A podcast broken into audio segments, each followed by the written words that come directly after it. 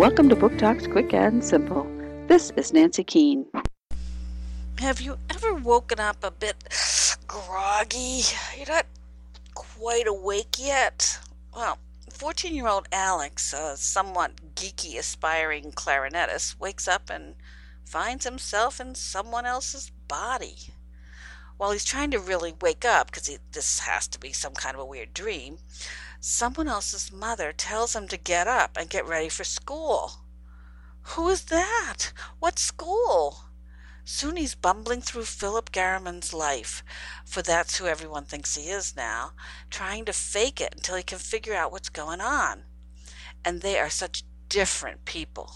Philip is a buff athlete and one of the in crowd and knows nothing about music. Days become weeks, and Alex learns that his own body is lying in a coma after a car accident, and what seemed like one night was actually three months. Flip by Martyn Bedford, Wendy Lamb Books, 2011. Book Talk by the New Hampshire Isinglass Teen Award Committee.